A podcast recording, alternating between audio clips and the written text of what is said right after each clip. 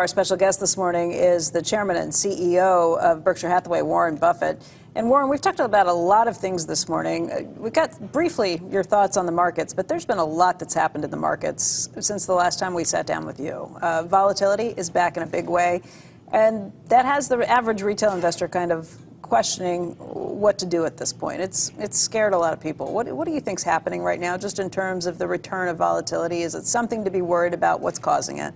Well, if, if you own stocks like you'd own a farm or apartment house, you don't get a quote on those every day or every week. Or think you look you look at the business and.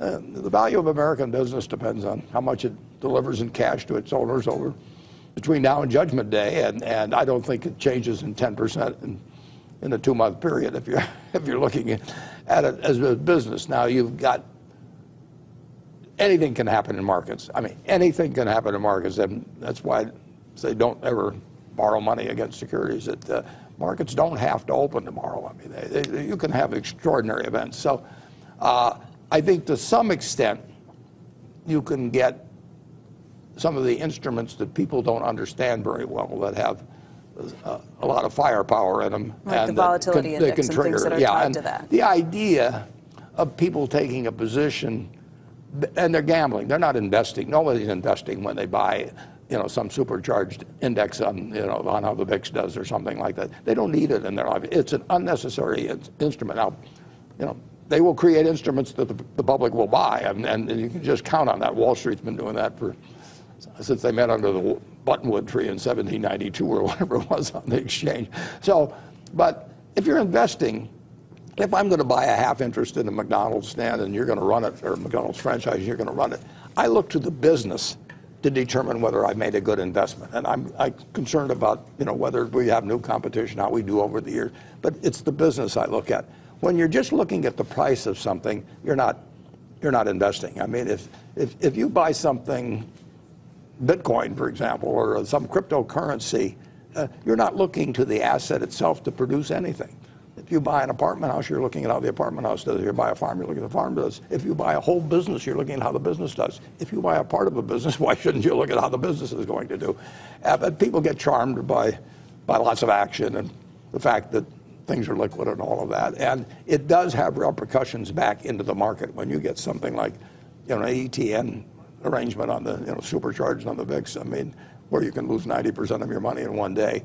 I mean, that really doesn't belong with the word investment. I mean, it, it, it's just, it's a gambling uh, form of activity. Although you've said yourself, you, you talked about this in the annual letter over sure. the weekend and just even at the top of the show, where when you look around for a business that you want to buy, you can't find any at attractive levels. However, when you're looking at equities, you do see that as a good place. That Berkshire has been a net purchaser of equities this year um, in 2018, and that's because you like the deals that you're getting in the market. You can buy small pieces of businesses for less than you can buy whole pieces of businesses. For the premium you'd have to pay yeah. if you were buying the whole yeah. thing. So you get a bargain as an investor compared to what I can get in terms of buying the whole business. And it, it, people if they just think of stocks as pieces of business, they'd be so much better off than thinking of those little things that move around in price. And, and, and I think with Berkshire, we have an unusual number of people as shareholders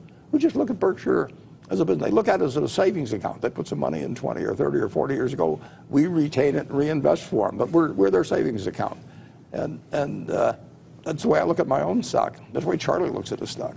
Part of the reason that you've been so bullish on equities for many years at this point is the interest rate environment. Yeah. You've looked at interest rates and said interest rates are gravity on stock prices, and when interest rates are so low, stock prices inevitably are going to climb.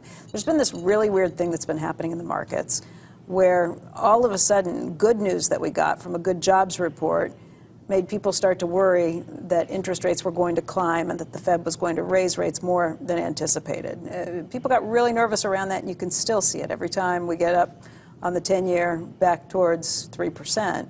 It, it, it gives uh, investors, or at least traders, I should say, some concerns about what's happening. How, how do you kind of all a bond, if you buy a 30-year government bond, it has a whole bunch of coupons attached. In the old days, it does now. It's electronic, but it has a whole bunch of coupons, and the coupon says three percent or whatever it may say, and you know that's what you're going to get between now and 30 years from now, and then they're going to give you the money back. What is a stock? a stock is a, a the same sort of thing. It has a bunch of coupons. It's just they haven't printed the numbers on them yet, and it's your job as an investor to print those numbers on. If those numbers say 10%, and most American businesses earn over 10% on tangible equity. If they say 10%, that bond is worth a hell of a lot more money than a bond that says 3% on it. But if that government bond goes to 10%, it changes the value of this equity bond that in effect you're buying. You are buying when you buy a, an interest in General Motors or Berkshire Hathaway or anything, you are buying something that over time is going to return cash to you. Maybe a long time in terms of Berkshire, but it'll be bigger numbers. And those are the coupons. And it's up to you, your job as an investor, to decide what you think those coupons will be, because that's what you're buying, and you're buying the discounted value. And, it, uh, and the higher the yardstick goes, and the yardstick is government bonds, the less attractive these other bonds look. and, and that's just fundamental economics. So in 1982 or three, when the long government bond got to 15 percent, a company that was earning 15% on equity was no, worth no more than book value under those circumstances because you could buy a 30-year strip of bonds and guarantee yourself for 15% a year. And a business that earned 12% was a subpar business then. But a business that earns 12% when the government bond is 3% is one hell of a business now, and that's why they sell for very fancy prices. So 3% is a long way from 15% that you were just talking about. But, but I watched it go from 3 to 15, though, too. Right. Is there an inflection point on that way? Because people think, oh my gosh, we've gone from 2.4% to 2.9%, and that's much. a big difference. That's not so much. Historically speaking, that's still the way we should be measuring these things, Absolutely. not on, the, not on the absolute movement or the percentage gain movement over time. 2.4 to 2.9 is nothing if you're comparing it with businesses that earn 12% on on equity and reinvest. And the S&P, you can just look at the figures for decades, has earned on tangible equity, it's earned a lot more than that. And it translates into more higher prices, than it should. Is there a tipping point along the way, or is it a gradual decline in, in terms Nobody of Nobody knows. Yeah. But it's, it is gravity. I mean, if, if you told me interest rates were going to be 15% next year on long bonds, you know, uh, I'm there's a lot of equities I wouldn't want to own now, and I would, I would, I would buy a lot of governments at 15, and I kind of wish I had it in 1982, but I didn't. if I told you that the long bond was going to trade at four and a half to five percent next year, it makes a difference. But it's been idiotic to own long bonds. Uh, during the last, you know, I talk about this in the report in terms of our, it's just been idiotic, and big public pension funds and all that, they sat there and they own bonds. Now, they may have bought them on a 4 or 5% basis, but if they go to a 3% basis, they're selling way above par.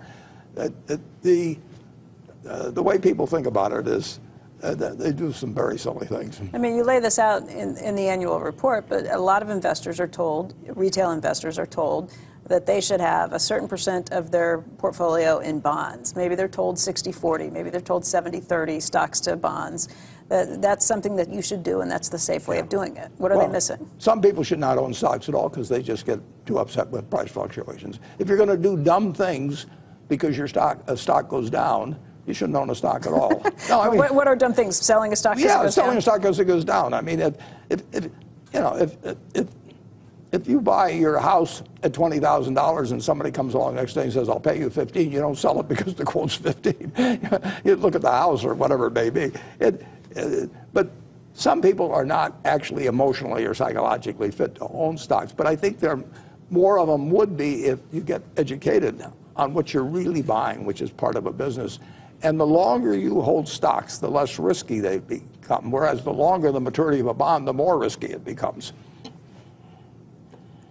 Do you feel like that's a message that is getting through to people? It's one that you repeat again and again. And I, I always feel like I was watching a lot of the Olympics and I felt like what they do in the Olympics is so easy. These guys sailing through the air and doing massive spins on the ice and turns.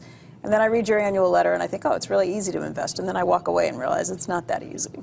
It's not easy psychologically for many people. But I've been, I've been teaching since I was 21. I taught my first class on investments. And I had a class last week with, with uh, 11 schools, 220 students. And and some of them get it and some of them don't. Uh, people would rather gamble. I mean, the idea that you can double your money in six months, that, that's just going to It's why people go to the races, why they go to Vegas, you know, whatever it may be. They, they, they even know the odds are against them, and they still do it. I mean, it's a strong instinct to want to get rich fast, and I don't know how to do it.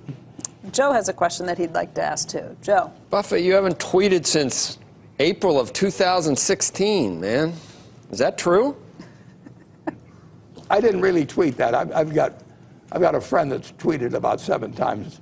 For You got me, no I- follow. You, you uh, follow I- I- nobody. I- I- you, you, you, you, you know. Let here, let No. Warren. You were coming on Squawk Box this morning for three hours. It would kill you to say I'm going to be on uh, Squawk Box for three hours and tweet that out uh, as a favor to, to Becky and me. I mean, Make me an offer. I have never actually uh, tweeted myself, and I don't really know how to do it. You know, and I don't know how to look up somebody else's tweets, but I'd still. Will you look feel I've at- read a- will you look into a it, maybe? life. You know what? I'm going to tell you something, Warren. I, I, I, Becky, over the weekend, I was, I was trying to figure out. I mean, I, I get so irritated that I don't need it. You know, not not from people sending, but but now from looking Twitter? at what other people are tweeting and retweeting, I get I get irritated, and I'm trying to figure out a way to still get the info that somehow sometimes I get, but just without me being actually part of it. Is it? po- Have you got a way I, I can do? I, but then I'd still be following these annoying people. I don't know. Lobotomy? I- I- Yeah. Uh, yeah. No, I if we go if we go to the final game, if we go to the finals of the NCAA, and we're they're, they're together in these great seats, I'm going to deliver for you. Yeah. Because Creighton's in it. God, I'm gonna uh, hope for I will have you tweet for me during the game. Oh, I mean, you be can careful what you offer, Warren. Joe, how would you like the keys to the castle with that? You'll be the designated tweeter. There's- God, there's But a I- lot- I've never read a tweet. I mean, I'm, you know what? I'm taking Creighton and Xavier right to the. Now I'm really going to be rooting. Uh, re- you know, I Be- love it. Becky. I love it. I unblocked someone today that appealed to me uh, through email, and I've never done. I had to figure out how to do Wow. it, and, but it's on a probationary. Uh, basis um, at the board of discretion of the uh, at the stress, discretion of the board, but I, I've never done that before. At the Some- discretion of someone the got, board, yeah, but someone got Yeah. back in. But, so you get to do things like that if Warren, you come on, wait- Warren. I'd rather read 10Ks.